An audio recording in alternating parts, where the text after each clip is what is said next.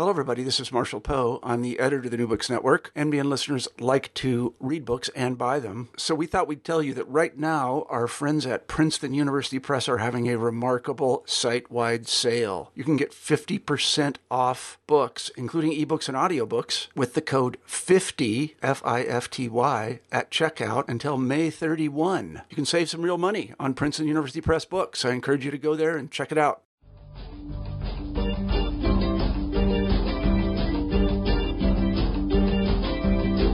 Hello, thanks for joining us for this episode of New Books in Philosophy, which is part of the New Books Network. I'm Robert Talisse. I'm professor of philosophy at Vanderbilt University.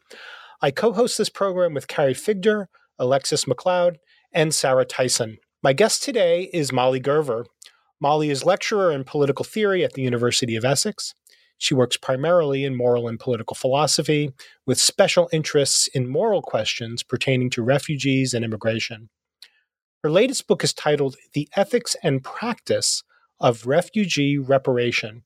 It's published by the University of Edinburgh Press. Moral and political theorists have paid a healthy amount of attention to states' rights to determine who may reside within their territory. Accordingly, there's a large literature on immigration, borders, asylum, and refugees. However, there's very little work on questions concerning how refugees are treated once they've gained access to a new country.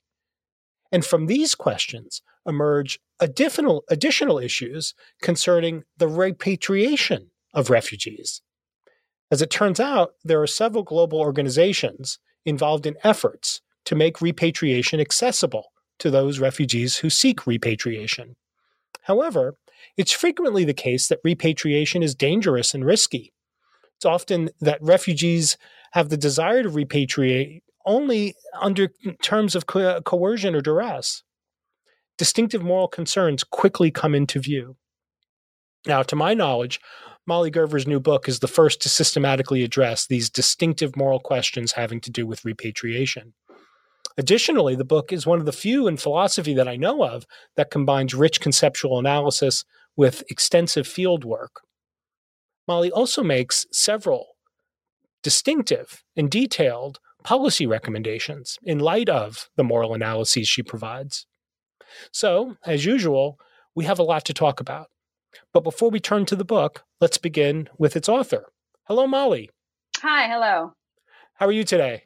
I'm great. How are you? I'm doing fine. Why don't you start us off by telling us a little bit about yourself? Great. Uh, so I first became interested in topics related to refugees when I was an undergraduate student at Hebrew University in Israel, uh, where I've lived, or I have, I lived between uh, ages of 14 and 24. Um, and I would volunteer with refugees, organize language classes. I get involved in lobbying for changes in policy. And as I got to know the refugees I was working with, I learned that many wanted to return back to their countries of origin, uh, including Sudan, Eritrea, and South Sudan.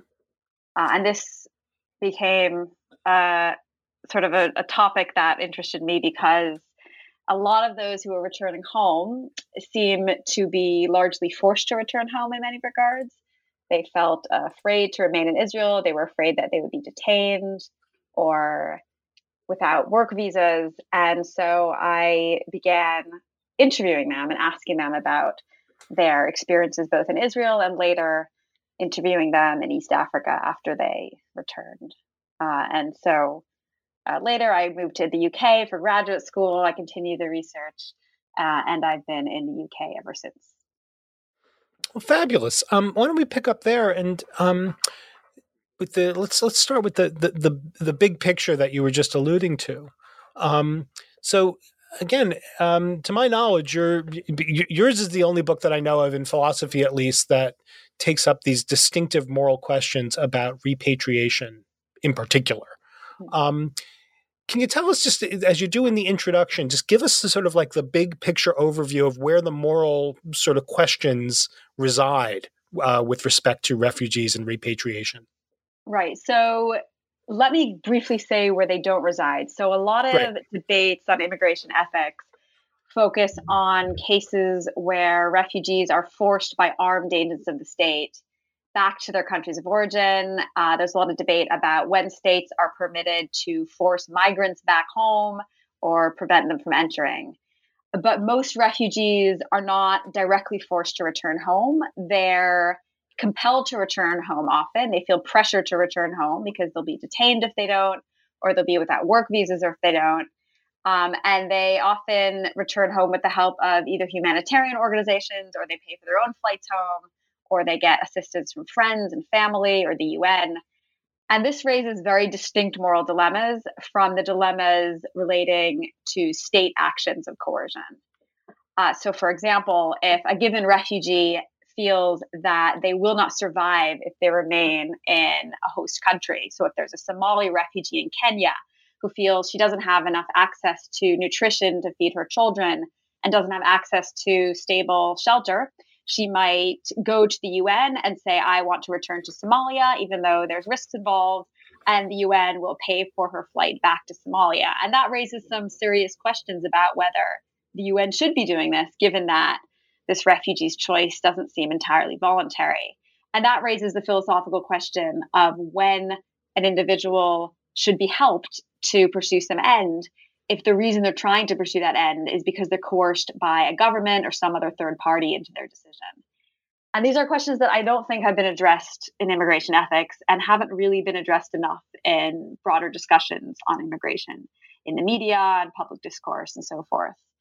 And there's a host of other major questions that arise. There's questions of information.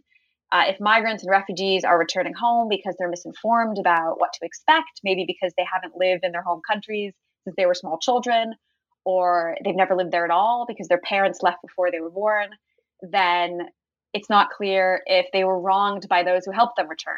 It's not clear if they should have been better informed or if it's their own responsibility to find that information. There's questions regarding children. It's not clear if children should be assisted to repatriate to countries that don't provide universal free education and healthcare. There's questions of reparations. Do refugees who voluntarily return home always have a right to property that they left prior to the time that they fled? And so forth. And all of these questions are quite urgent given that hundreds of thousands of refugees repatriate annually.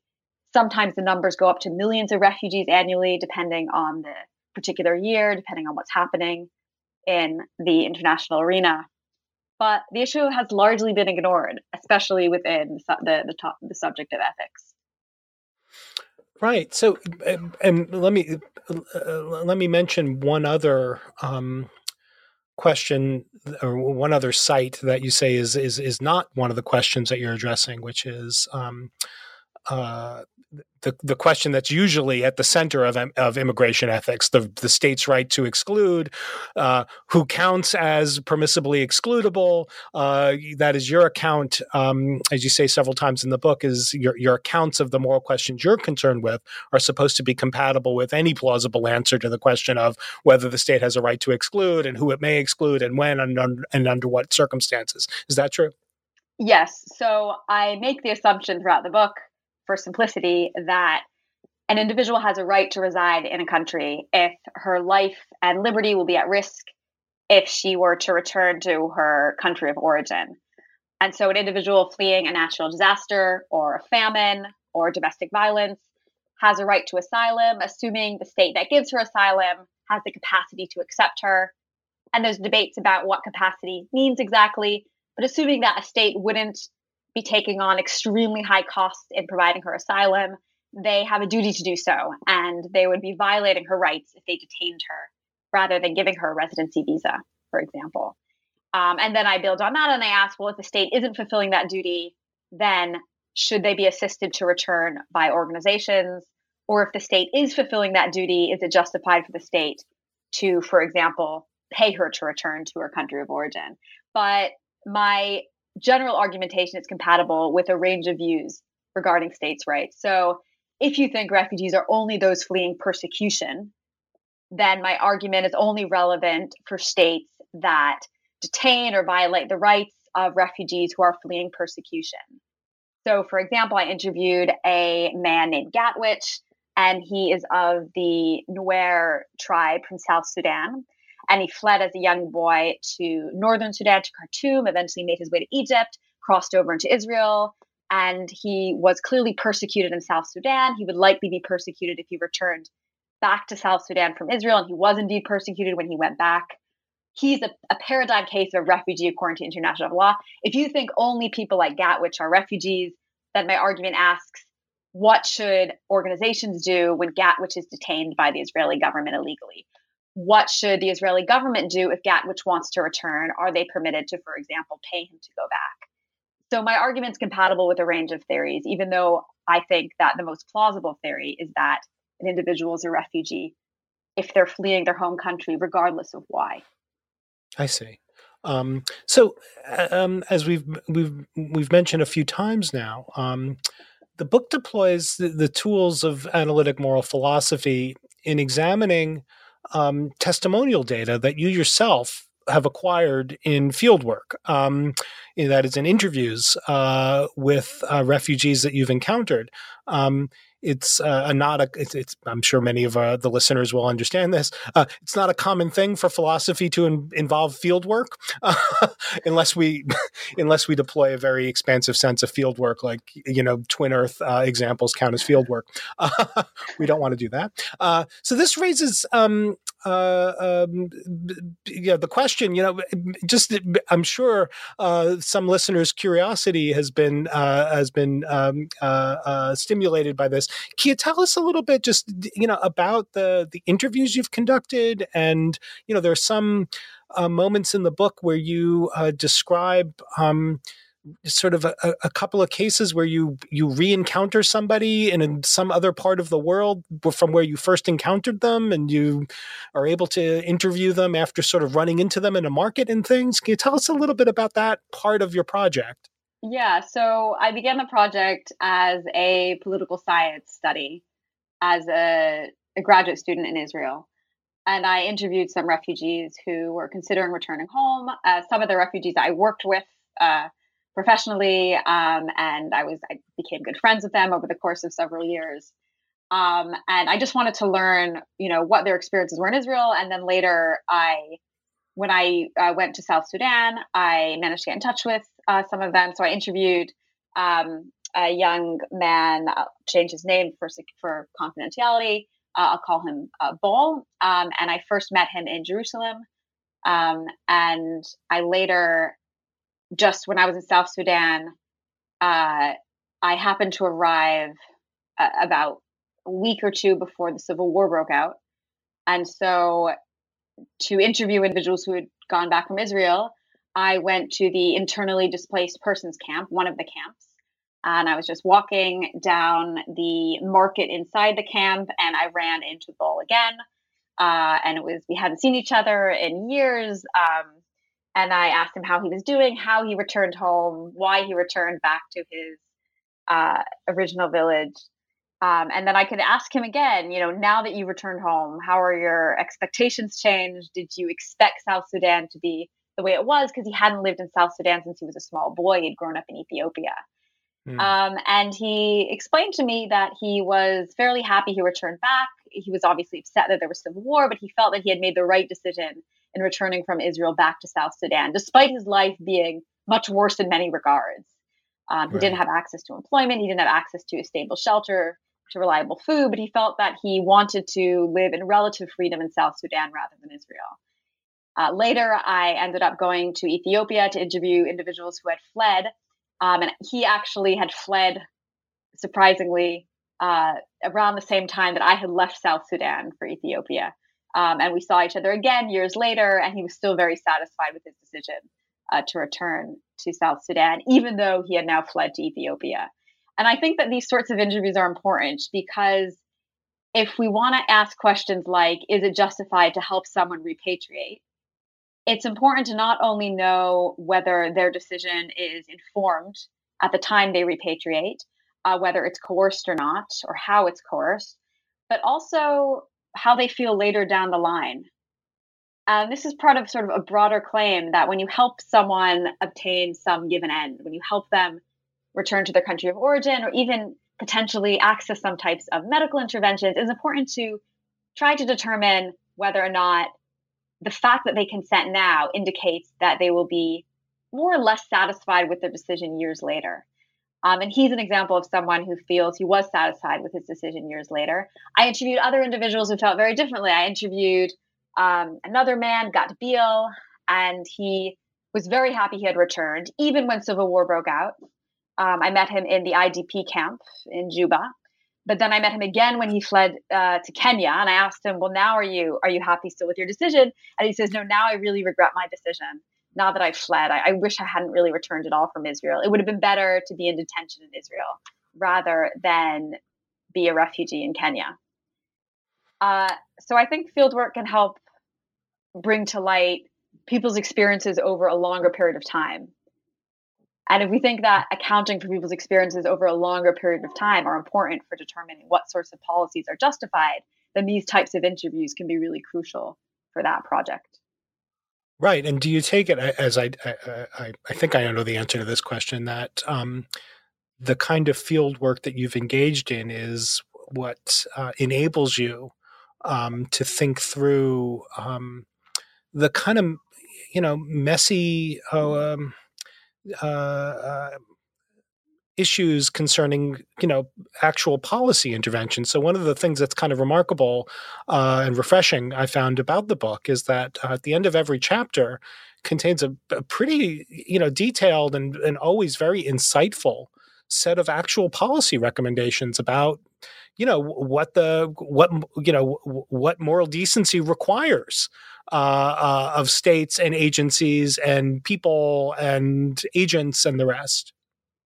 Yeah, so I think interviewing a range of individuals it brings to light a range of dilemmas, and in resolving those dilemmas, always accounting for the actual facts on the ground, we can produce more relevant policy recommendations.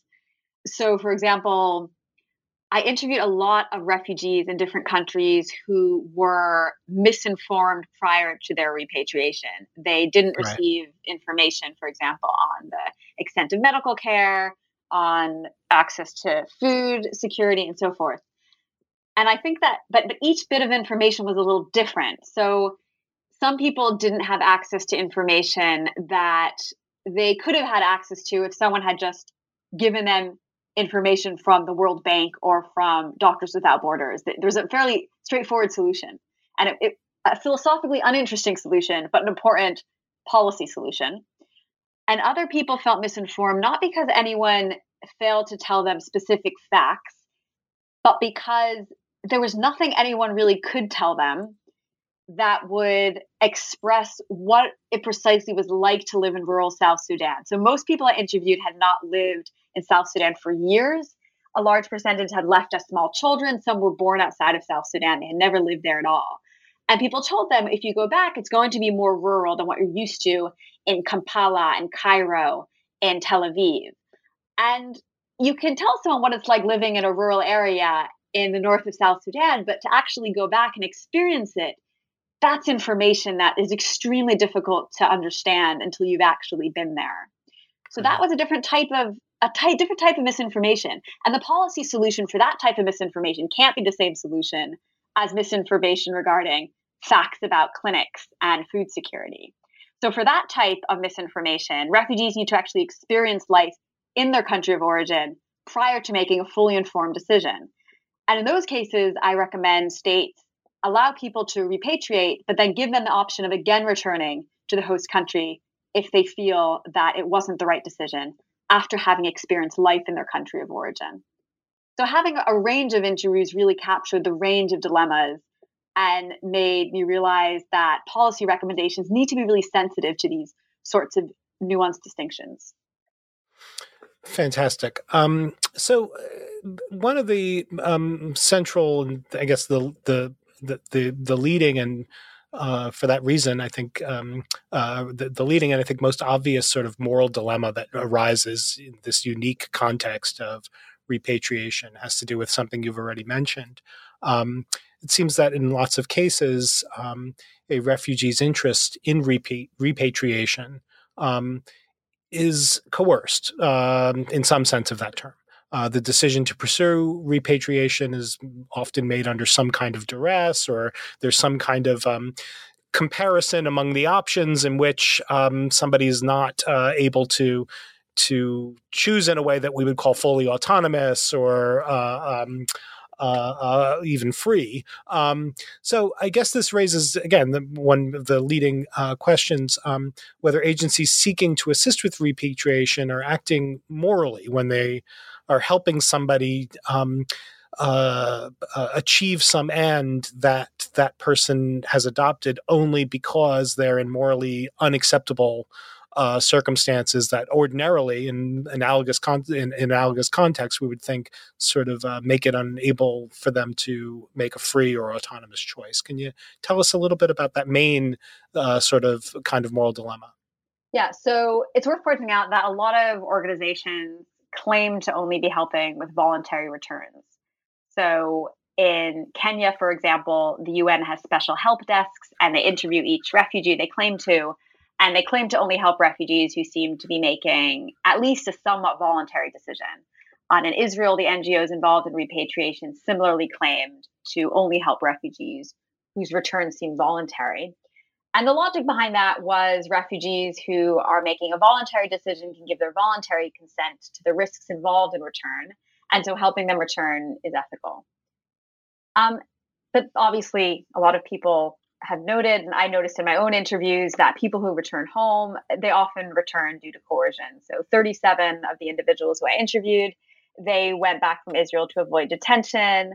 Uh, 14 because they fear that they would be deported. This is out of uh, a sample of 128 refugees who returned to South Sudan. So many of them were essentially coerced by the Israeli government into accepting a plane ticket from an NGO to return home. But just because refugees are coerced into their decision, I don't think that means the NGOs acted in a morally impermissible manner. In a range of cases, it's perfectly possible to give your consent to someone for a particular service, even though you're giving your consent due to coercion. And often the person acts completely acceptably in helping you obtain that service, even if you're coerced into your decision. So, for example, imagine that somebody says that they will kill me unless I go into a bank and take out $500. And I go into the bank and I tell the bank teller I need to take out $500 or I'll definitely be killed. Now, assuming I will in fact be killed if I don't hand over that $500, the bank teller should probably give me the money. She shouldn't think, well, you're coerced into your decision, so I won't give you that $500 and watch you be shot. And the fact that I'm coerced into my decision, if anything, it gives her an even stronger reason to hand me over that $500. And if refugees are in positions where they're struggling with severe malnutrition or lifelong detention and they say, I want to go back home, there's no way I can be free from this detention and this malnutrition, this lack of health care, NGOs have a case for helping them go back. So the fact that it's involuntary, that's not sufficient to conclude that helping them return is impermissible. But in cases where helping a refugee repatriate contributes to government coercion and government rights violations, then there's a stronger case for refusing to help with repatriation. So, in cases where the government is essentially only detaining refugees so that they repatriate, and the only way a refugee can repatriate is via the UN or an NGO, because the UN and NGO has access to funds to pay for their transport back, or because they know how to arrange the travel documentation so that refugees can actually re enter their home country. So, in cases where these refugees can only return because these NGOs and they're only detained so that they go back home, NGOs have good reason to not provide repatriation because if they don't provide repatriation, then this will improve refugees' rights in the host country. And in those sorts of cases, NGOs are acting impermissibly if they help with, with repatriation. And that leaves some very difficult cases. So, in some cases, if a given refugee repatriates, so a given refugee might be detained, and if she repatriates, then that will open up a bed in a detention cell, that will free up a bed in a detention cell, and then the government will detain a new refugee who would otherwise be free. Then there's the question well, then should the NGO help the refugee repatriate, given that this contributes to the detention of another refugee? And in such cases, I think even there, there might be a case for helping with repatriation, depending on how negative the impact is on the rights of other refugees. So, my main claim is that coerced repatriation. It can be ethical to help with such return, but not if it contributes to the very coercion that encourages refugees to repatriate. Um, and uh, can I ask just uh, how common do you think it is, uh, given your your work in the area? How common do you think it is that uh, NGO repatriation assistance does contribute to um, state coercion in the host countries? So, in a global in a global context, there just isn't enough data yet to demonstrate just how much it causally contributes. So, we have some data. So, for example, we know that in Kenya, the government's intention in closing various refugee camps over the years has partly been to encourage refugees to return via the UN. Um, and there's some evidence that politicians' motives are really just to encourage return. And if those are the motivations of policymakers in Kenya who are denying refugees access to food security in camps and the right to work, then that's pretty strong evidence that the UN should not be helping with repatriation assuming that this will in fact encourage the government to improve refugees' rights. And then you can't know that unless you systematically stop helping with repatriation, see if things improve. If it doesn't, perhaps it's justified to continue helping with repatriation. But as far as I know, the UN and NGOs haven't really engaged in that type of systematic checking the extent that their actions contribute to government coercion. Um, there are also cases where, so in Israel, there was no real way for the government to assist refugees to repatriate to South Sudan prior to 2011 because South Sudan was part of Sudan, it was an enemy state. It was very difficult to help people return. So there was an NGO that managed to arrange travel documents so that refugees could return. Now, the minute they did that, the Israeli government had a committee meeting where they stated that it was now possible for refugees to return home, and this NGO had demonstrated as such and maybe they should start thinking about pressuring them to go home. So that's that's also good evidence that helping with repatriation contributes to government coercion. But again, we need more more rigorous fine grained data to see if there is that causal contribution. Excellent. So, um, just to ask one more question about this, because the you know the the interesting um, it's interesting to see how all the moral complexities sort of start sort of crowding in. Um, so to go back to the the the bank case uh, that you you raised as an analogy, somebody uh, is threatening your life and lets you go withdraw five hundred dollars. Mm-hmm. Um, and you said it would you know certainly the, the bank teller shouldn't say well i'm not going to give you the $500 because i know your choice is coerced. And in fact um, it seems like um, the bank teller has even more reason to give you the $500 if she knows that it's being your, your, your choice to withdraw it is being coerced in that particular way. Um, it also seems that um, in that case um, the bank teller has a has some kind of has a moral duty as an obligation to call the police officers, right? Uh, to yeah. let to let the police know uh, that you're. Um, you're being coerced in this way or threatened in this way, and I know that in in in part of your account of this is that the um, uh, the organizations that are helping with repatriation um, uh, have to uh, contribute some of their resources uh, to um, finding out uh, whether their efforts, in fact, are contributing in, in negative ways to uh, the coercion or the coercive policies uh, on the part of the host states. Um, which of course creates the dilemma that you know, that means fewer resources for helping you know people repatriate. Yeah, uh, can you tell us a little bit about that side of the uh, uh, of the dilemma? Right. So there are simple cases where an NGO can just help with help help encourage change in the government policy without investing a great deal of resources. And there it seems really clear they should do that. But then there is this dilemma that the more resources they invest in trying to stop coercion, the fewer resources they'll have to help refugees repatriate if they fail to end coercion. There's still good reasons, though, to invest more resources in trying to stop coercion than if they were, for example, a private travel agent. So, a private travel agent exists primarily to either make a profit or, at the very least, assist individuals to travel. That's its role. That's what it was created for. That's what people expect of it when they invest in the travel agent, when they go to the travel agent, when they buy a ticket from the travel agent. But a non governmental organization, in particular a humanitarian organization, was created primarily to help obtain various humanitarian ends. And one obvious humanitarian end is ensuring that refugees are genuinely protected in a safe country. So when people donate to the NGO, they expect the NGO to fight for these sorts of ends. When people volunteer for the NGO, they expect this from the NGO. When refugees turn to the NGO, they expect the NGO to do as much as possible to ensure that refugees' rights are protected. And so, such an NGO has a weightier reason to invest more of its resources in trying to end coercion against refugees and fewer of its resources in repatriation alone. In other words, repatriation should be a last resort, given that this doesn't, in fact, protect refugees in the vast majority of cases. So that's my case for investing more money in trying to end government coercion, trying to lobby for the end of detention of refugees.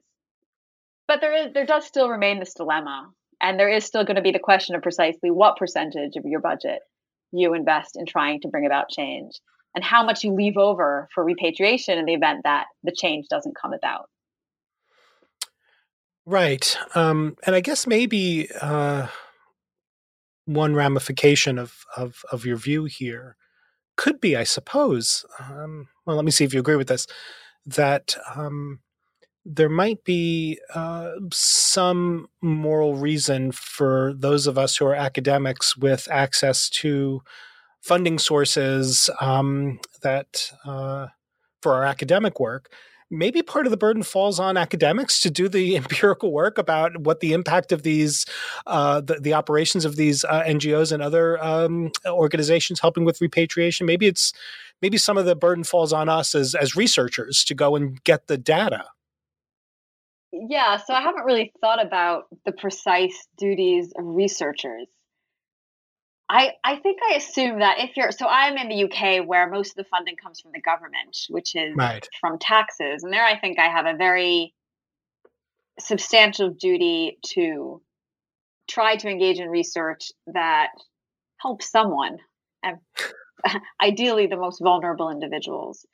Right. And so then I would think that I would have some type of duty to try to research what happens to refugees after they repatriate, what refugees are experiences the experiences of refugees prior to the repatriation. Then there's a question. I mean, eh, so anyone, I haven't thought about this just the top of my head, but I mean, anyone who's making money in some profession could donate money to research. Right. So then this is the broader question Does everyone have an obligation to donate some of their salary to just gaining information, which can help establish whether certain interventions help the populations they claim to help? and I'm not sure. I'm not sure how much. I mean, because with research, it's the same thing. You can claim that we should invest more research in helping find out what occurs to vulnerable populations, but someone else might say, well, I mean, that's not, I'm a metaphysician. That's just not what I do. Why should mm. I have an obligation to spend time researching these topics? But someone who isn't in research at all doesn't have an obligation to invest money making this research possible. I don't really know the answer to that. Um, yeah, yeah. Well, I have to think more about that. I mean, I don't know the answer to it either, uh, but uh, we're in good company. Yeah. Um, so just one more thing about just one more thing about that. So one of the advantages of researchers doing this is that there's less of a conflict of interest. So in medicine, right. whenever I'm like, if I'm like about to take some some any like medical intervention, and I I go on Google Scholar and I look at the medical articles, I'm always I always like it when it's research been done where it's solely funded by like a government body or a university.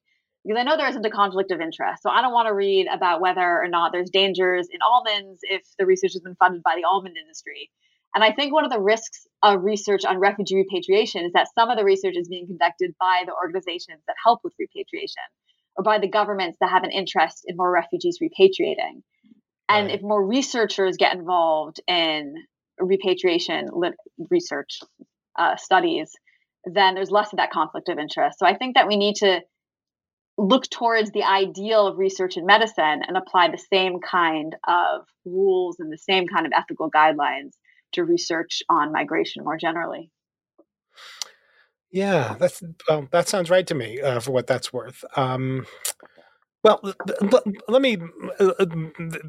I'm having all kinds of sort of off the cuff thoughts about this, which I'm going to just suppress for the moment so that we can talk more about the book. Um, so let's get back to um, one of the things you've also mentioned uh, in your opening uh, remarks, which were the ways in which repatriation efforts can be driven, uh, the, the, the desire to repatriate can be based in um, different kinds of misinformation. Now, you're distinguished between sort of uh, the kind of misinformation that has sort of an, a sort of an omission element to it, yeah. and the kind of misinformation that has a kind of um, almost sort of like the, the kind of information you need is not the kind of information you can get um, by description. You need by acquaintance information. You got to go live it. Um, but I take it that there are other kinds of cases where um, the misinformation takes the more ordinary kind. Like there's actually just you know misrepresenting of the facts that are known. uh, can you tell us a little bit about how those different kinds of cases uh, play out in your view? Yeah. So there's a lot of variation in how difficult it is to obtain information. So right. some information is easy to obtain because it's already been obtained. So if you look at World Bank data on South Sudan now, there's data on employment rates, on mortality rates, on income security, and so forth. Uh, but there wasn't that data when I first began this research in 2010. There just wasn't data on the average income in what was then southern Sudan, part of Sudan. Um, and so then there's this question well, for the for the data that's already available, there's an easy case to be made for NGOs and government officials just giving refugees this data. For data that's hard to gather, though, there's the question of who has an obligation to gather that data. For humanitarian organizations, we might claim they have a duty to gather that data as part of their general duty of care. So, just like a medical organization has a duty to gather data on the risks of its interventions, because it has a duty of care towards its patients. A humanitarian organization created to assist particular populations ought to gather data on the risks of the assistance is providing to these populations. Then a government might claim it's not a humanitarian organization. If refugees want to repatriate and there's no data on the risks, then why should the government invest money in finding out about these risks? That's refugees' responsibility uh, some government agencies. I remember there was one civil servant I spoke to in Israel, and he said, I'm just like a travel agent. I provide them a service of a free ticket, some cash in an envelope, assist them to get to the airport and arrive in Sudan and South Sudan and Eritrea. That's my job. My job is not to find information. And so, and so here's what I think about those cases. You might claim that we have a duty to find information not only when we have a duty of care towards the individuals we're assisting, but whenever we have another general duty, which creates a duty to find information. Uh, so, for example, if I have a car and I might run someone over, which is the case for everyone who has a car, I might have a general duty to check my brakes every once in a while to make sure that they're working properly. And therefore, I have a duty to find out about the brakes. I have a duty to know the information regarding the brakes in order to fulfill my general duty to make sure that I don't run anyone over. Now, if I'm selling you my car and I don't know about the faulty brakes and you buy the car, you might tell me, Why didn't you tell me about the faulty brakes? You have no excuse for not telling me about the faulty brakes. You had a duty to find out about them derived from your duty to be a safe driver. So, in other words, I had a duty to know that information, not to tell it to you, but because I should make sure that I'm a safe driver. But once I have that information, I therefore have a duty to tell you if it's pertinent right. to your decision to buy the car. And I think we could say something similar about government officials. It's generally accepted that states have general duties to ensure that major disasters abroad don't occur if they can under a certain cost. So if there's a tsunami in another country and a state can provide limited aid to help alleviate the effects of that tsunami, the state might have an obligation to do so. If there's famine in Ethiopia, a state might have an obligation to send aid to alleviate the famine and so forth. Now, in order for states to fulfill their general duties in global justice, they have a duty to find information about famine abroad, about civil war abroad, about tsunamis abroad. And so, if refugees are in their own country and they're deciding to repatriate, governments ought to tell refugees about this information and they have a duty to tell refugees about this information, not because they have a duty to find information in order to tell refugees, but because they have a duty to know this information as part of their general duties in global justice. And once they have that information, they really ought to disclose it. And when governments don't have that information, it's not an excuse for them to say, well, we just didn't know, because they arguably have a duty to know based on their other general obligations in global justice. So it becomes a little bit more complicated when you're talking about governments. It's less clear cut, but I still think such a duty exists. Yeah, that's that's com- that sounds compelling to me. And there are cases where it looks like there's some actual uh, dissembling uh, in some of these cases where uh, people who the home state hasn't, um, you know, might have some motivation in seeing repatriate um, uh, the the host state um, either by withholding information that they have or by spinning um, uh, more positively uh, some information that they have about the safety and the um, uh, the resources that will be made available uh, if the um, person repatriates. Um, those seem, I guess, more much more clear cut. I mean, those those are just cases of just wrongdoing. Yeah, yeah, they're cases of wrongdoing, and they're and they're especially egregious. And I think that they're often ignored in discussions on immigration. So, like I said before, when we think about immigration, we often think of states using force to encourage individuals to leave or not enter. But using force is very expensive. It involves armed guards, it involves proper logistics, it involves getting a van ready to fill the van up with migrants who are then, against their will, brought to the airport. And that's very expensive. And I think states often use a cheaper way of controlling immigration, which is just to provide misinformation or lack of information to those considering returning home. And I definitely saw that in interviews in Israel and amongst those who had already returned, a lot of refugees were told that South Sudan is a different country now, there's independence, which is all true, that there's housing available, that there are medical clinics available, that there's jobs available, which which was not really true. And refugees returned as a result. It was an irreversible choice. And that encouraged a lot of people to repatriate who wouldn't have otherwise returned.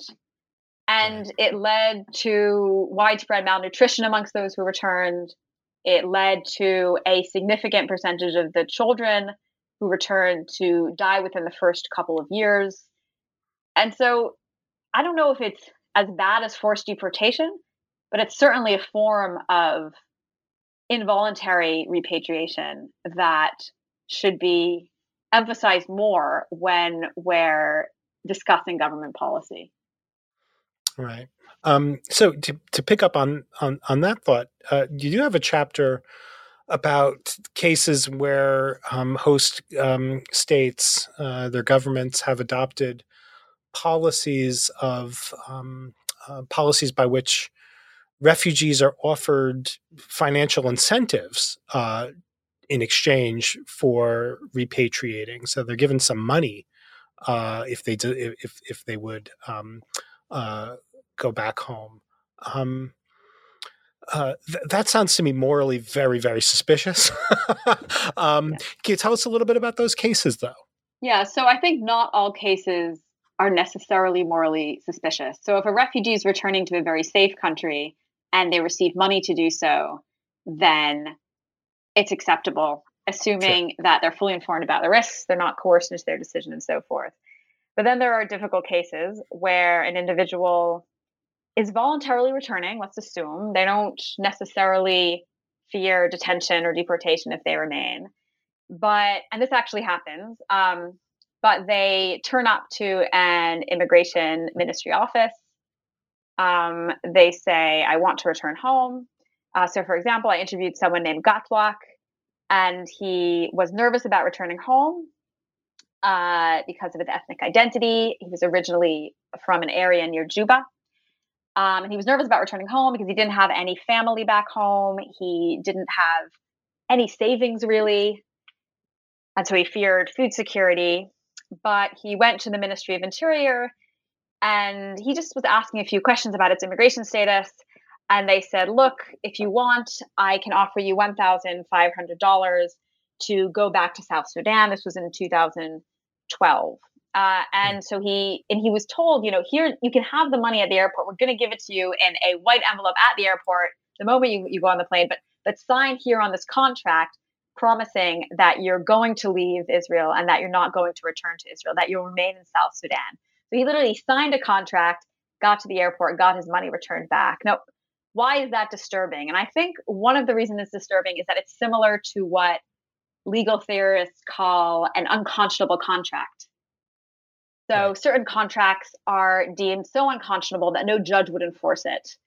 So if I lend you money and I say that if you don't pay me back, I'm going to cut off your arm, and you sign that contract, no judge is going to uphold that contract.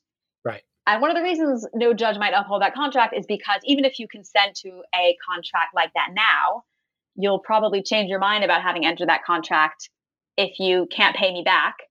And there might be a limit to what you can do now regarding your future self. That's one argument against such unconscionable contracts being enforced.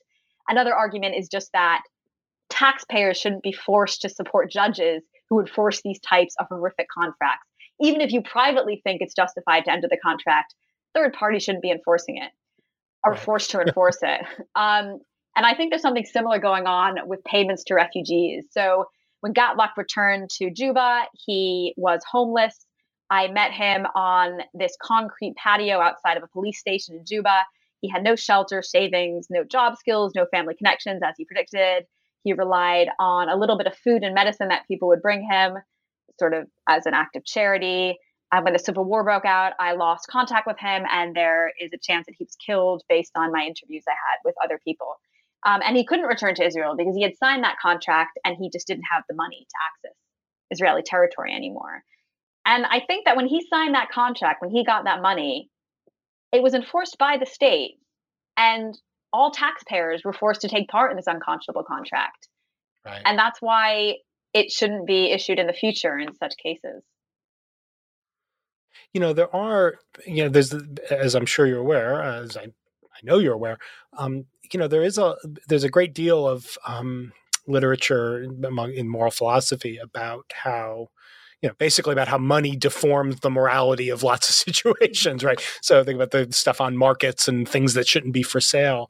I wonder again just now just thinking out loud along with you uh, i wonder if there aren't some sort of the, the kinds of analogous um, uh, worries here that uh, even in cases where it looks as if um, the payment uh, to repatriate might not raise red flags of the kind of case you were just talking about. Um, uh, I guess part of what I meant when I say there's something suspicious in this is that I, I, I worried that in in practice it would be um, offering uh, financial compensation in exchange for repatriation might be too often coupled with um, uh, morally unsavory motives for wanting refugees to repatriate? Do you think that that's um, is that empirically borne out? Um, so, in some cases, a given ethnic group is paid money to repatriate, and other ethnic groups are not. Right. So, in the Israeli case, migrants and refugees who were from East Africa and to an extent West Africa as well were paid money but refugees who were from Myanmar, for example, were not given this money to repatriate. Now, in some ways, in some ways, this was like an advantage for some of the African refugees, and in particular the migrants who wanted to go home and suddenly got like all this money to start businesses and reinstitute their lives in various countries. And those from Myanmar didn't get any money. So they were kind of like advantaged in one sense. But right. the implication of that payment was that African migrants and refugees were less desirable than refugees from other countries.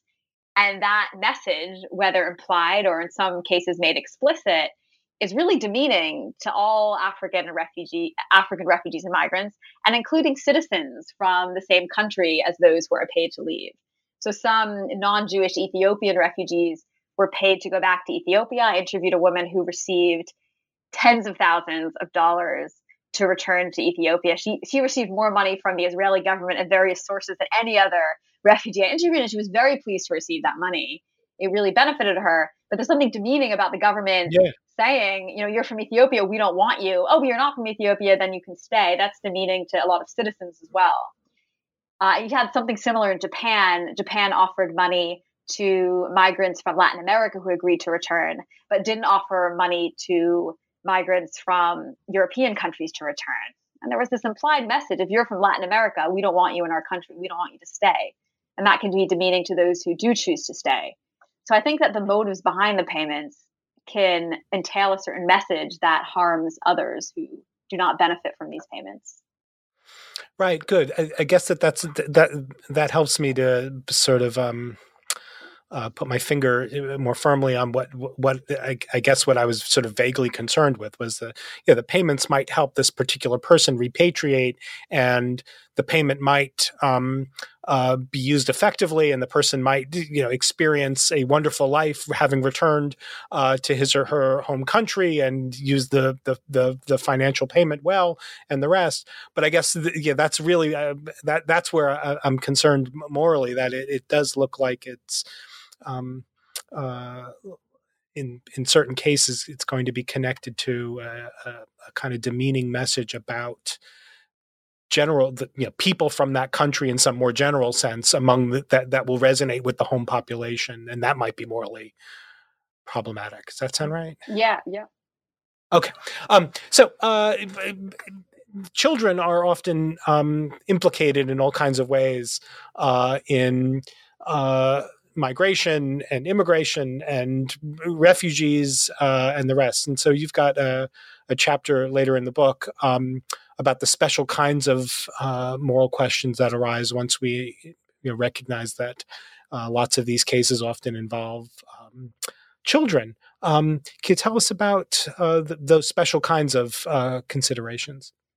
Right. So, one of my most surprising empirical finding was that a significant number of children of those in my sample died within the first two years. So, of my sample of 48 children, five of them died within the first two years. That's a very high percentage of those um, who I spoke with. And uh, more importantly, the children most at risk were those I would never have been able to speak with because they were in extremely insecure areas I couldn't reach, or they didn't have any guardians. So I wouldn't have been able to speak with their guardians and meet their children. Uh, so it was very clear that returning was especially risky for children. And that raised a difficult question. So, normally, when we think about children's rights, we think that parents have certain obligations towards their children. And in particular, they have obligations to be in certain places at certain times to protect their children. So, if a parent has a child who's extremely ill and it's very clear that they're very ill for a long time, we tend to think the parent has an obligation to go to the hospital to be in a hospital at a particular time to make sure that the child has proper treatment. We also tend to think more generally that parents have an obligation to make sure that their children are at school during, during school hours or obtain some type of education during the day. With migration and refugees, there's the question do parents have an obligation to live in a certain region or certain country in order to ensure that their children are safe? So I interviewed one family and they were living in Israel and they decided to return to South Sudan. And they had three children, and one of their sons died of malaria shortly after they repatriated. And they received assistance to return from an NGO. Now, should the NGO have helped this particular family return, knowing that the risks of malaria were substantial knowing, or they ought to have known, that treatment is not often free in South Sudan. Even when it is free, it often isn't as effective as it could be. Now, you might think they shouldn't have helped this family return because it would place their children at risk, just like we don't help families avoid medical treatment because this means their children will be harmed. We don't encourage families to stay home from school. We shouldn't encourage families to return to unsafe countries. But on the other hand, you might think there are certain parental rights we believe exist. Parents should be able to live where they want to live if they feel this is best for their children. Often refugees have good reasons for repatriating. They feel that it will help their children bond to their original culture. They feel that they want their children to grow up in their country of citizenship to benefit from the various perks of being a citizen, such as accessing some type of education, even if not ideal. And so I've generally come to the conclusion that we should not permit parents, or at least we should discourage parents from moving to countries with their children if the risks that this places on their children are comparable to the sort of risks we don't allow parents to take within the state. So if a parent has a child that's 11 years old and they're moving to a village in South Sudan that doesn't have universal education and the parents do not have savings to pay for their children's education, then we should discourage or even prevent such parents from moving to that village if parents are not permitted to withdraw their children from school at the age of 11 within the state. Hmm. And so, and I think the justification for that is simply that states do have certain obligations towards those who reside within their territory. And one of those obligations is to ensure that children within their territory are safe. And often the only way to do that is to prevent or discourage parents from moving to countries where these children will be unsafe. So that's yeah. the conclusion I've reached about uh, this particular topic. Right. Um, again, that sounds totally sensible to me. Um, uh, but Mollie, you've been you've been very generous with your time, and it's been really um, uh, fabulous. Uh, it's been great to talk about uh, your book. Um, uh, so, last question: um, What's your next project? So, I have two broad topics I'm working on. So, one is on the subject of consent. So, the question of whether consent for of refugees is valid and whether it ought to be taken as a reason to help refugees repatriate that's a broader topic on coercion. I mean, there's this broader question of when you should accept someone's consent as valid, when right. it's the result of background coercion. And it affects not only refugees, it affects often women who are living in societies where their basic security can't be met and so choose to marry as a result. These women are sometimes marrying in order to avoid insecurity. So there's the question well, have they really consented to marriage given that's the result of coercion? there's a question within the literature on organ donations. If a person sells their organs because they'll suffer from malnutrition if they don't, is their consent to sell that organ valid? And so I'm trying to answer this broader question on consent and related questions on consent. So that's one project I'm working on. Another Great. project is related to refugees. Um, and I call this project Expanding Refuge. And I want to explore what it means when we claim someone is a refugee or how should states relate to refugees and which refugees should they be providing asylum to? So within the legal the, the legal theory within uh, international law, refugees are only those who are fleeing persecution, at least within a lot of states. Um, within the African Union, within Latin America, refugees are broader than that. That includes those who are fleeing general violence and insecurity. But there's a very strong argument for claiming a refugee is anyone whose basic security and liberties are undermined. So that includes those who are suffering from malnutrition, those who are suffering from domestic violence, and so forth. And a lot of philosophers agree with that. They think we should expand the definition of who a refugee is and who states ought to give asylum to. But that has really difficult moral implications and dilemmas that haven't really been explored. So, if refugees are anyone whose rights aren't protected in their home states, that might mean that the number of individuals who are refugees might be a substantial proportion of the world's population. Yeah, for sure. Right. And that raises, and that raises the question who has a duty to help these individuals live in other states if that's the only way they can obtain these basic rights? And more importantly, if a state simply just cannot afford to accept all individuals who are refugees, are they permitted to select those they provide asylum to and those they don't? And then how do they select the refugees? Do they right. select the refugees who are most at risk of being killed within the next year? do they select refugees in a manner that maximizes the number of refugees they can provide asylum to, even if it means not helping those most at risk? And so this is a project I'm trying to grapple with at the moment.